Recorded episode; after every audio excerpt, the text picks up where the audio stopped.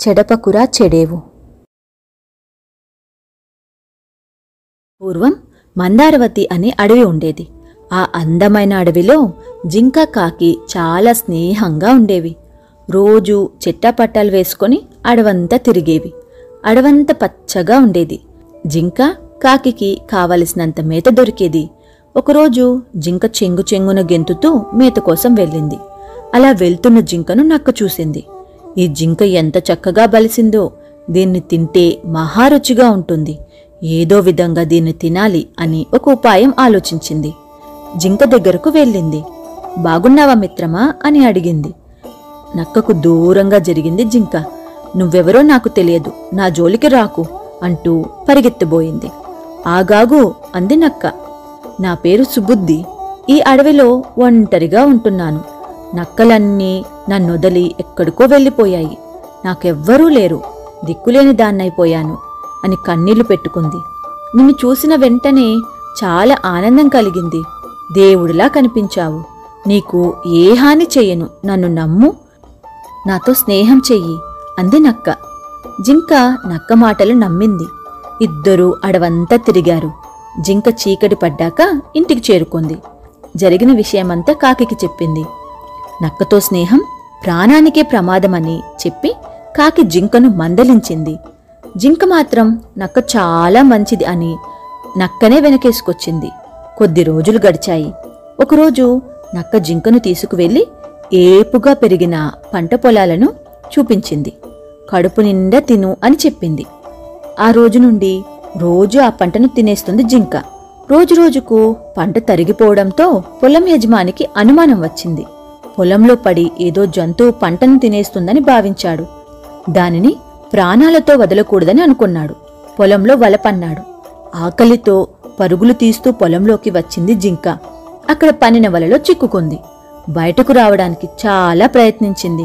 కాని ఫలితం లేకపోయింది. ఈలోపు నక్క అక్కడికి వచ్చింది. వలలో చిక్కుకున్న జింకను చూసింది. చాలా సంతోషపడింది. పొలం యజమాని వచ్చి జింకను కొట్టి చంపుతాడు. అప్పుడు కడుపు నిండా జింక మాంసం తినొచ్చు అనుకుంది. బాధ నటిస్తూ జింక దగ్గరకు వెళ్ళింది.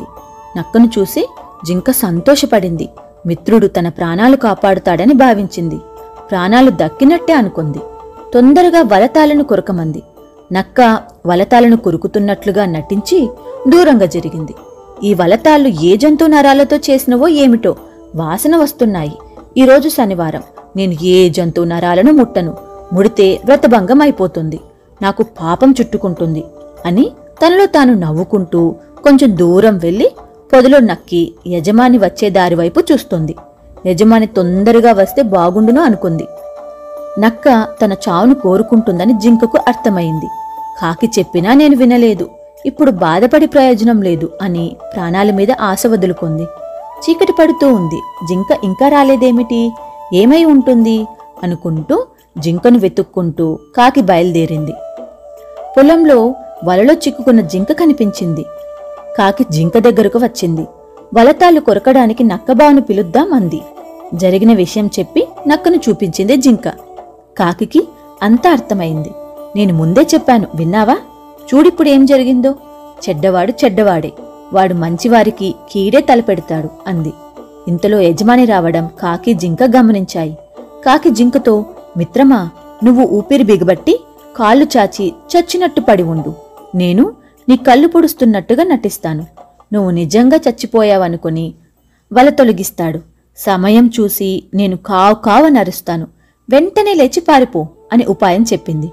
జింక కళ్ళను పొడుస్తున్నట్టుగా కాకి నటించింది. యజమాని జింక దగ్గరకు వచ్చాడు. కాకి ఎగిరి అక్కడే ఉన్న చెట్టు కొమ్మ మీద వాలింది. జింకను పరిశీలనగా చూశాడు. చనిపోయిందని నిర్ధారించుకొని దానిపై నుండి వాళ్ళను తొలగించాడు. అదే అవకాశంగా కాకి కావు కావమంటూ అరిచింది.